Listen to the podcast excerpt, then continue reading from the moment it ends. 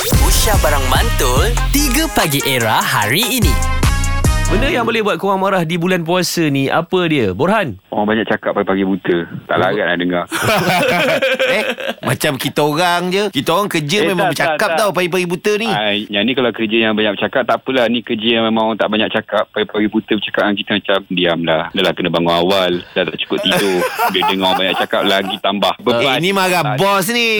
Ha bukan marah bos Bos kadang-kadang dia tak masuk office Dan bulan puasa Eh lah Eh, Kata. Lah mengata Okey Yang awak cakap ni pasal apa? Awak punya klik ke? Ha yang main klik lah Macam pagi-pagi mana Tak ada orang boleh dapat energi Nak cakap banyak-banyak Apa semua hmm. kan Cerita pasal tu Cerita pasal ni Cerita pasal baju raya lah Cerita pasal tu lah Inilah macam Tak larat nak Hmm. dengar sebenarnya ha, Macam tu dia orang in the zone. Tapi kadang-kadang setengah orang Memang hmm. kalau jenis hyper Memang hyper Dia tak Ya, kisah betul. puasa ke tak betul. puasa ke Macam Pak Azad lah. Dia punya hyper sampai terus balik.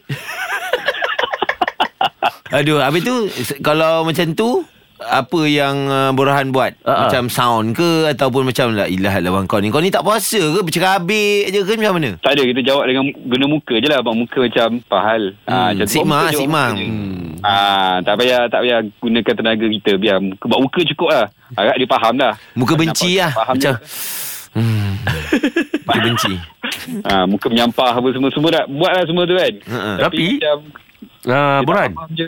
Ha Kawan-kawan awak gini Yang jenis mulut bising Yang banyak bercakap ni Performance kerja dia Sama tak? Ke, ke, ah, ke tak perform? Ada yang tu perform perform lah, tapi yang tak perform tu tu yang kita boleh buat marah tu kan. Ah, Hmm, Kerja Dah tak lah, perform bukan Sembang ancak Gosip Oh, je. Uai. Ha, bulan-bulan puasa ni kita nak buat lah kerja cepat-cepat sebab kita balik awal kan. Ya yeah. Okey. okay. Ada member kita awal sangat Terlebih awal Awak tahu tak yang Azad dah balik? Ha, kenapa dia balik? Ah, sakit perut gastrik katanya Oh. Tapi okey, alasan dia faham. sama Kita orang banyak sangat Ah. cakap dengan dia Dia kata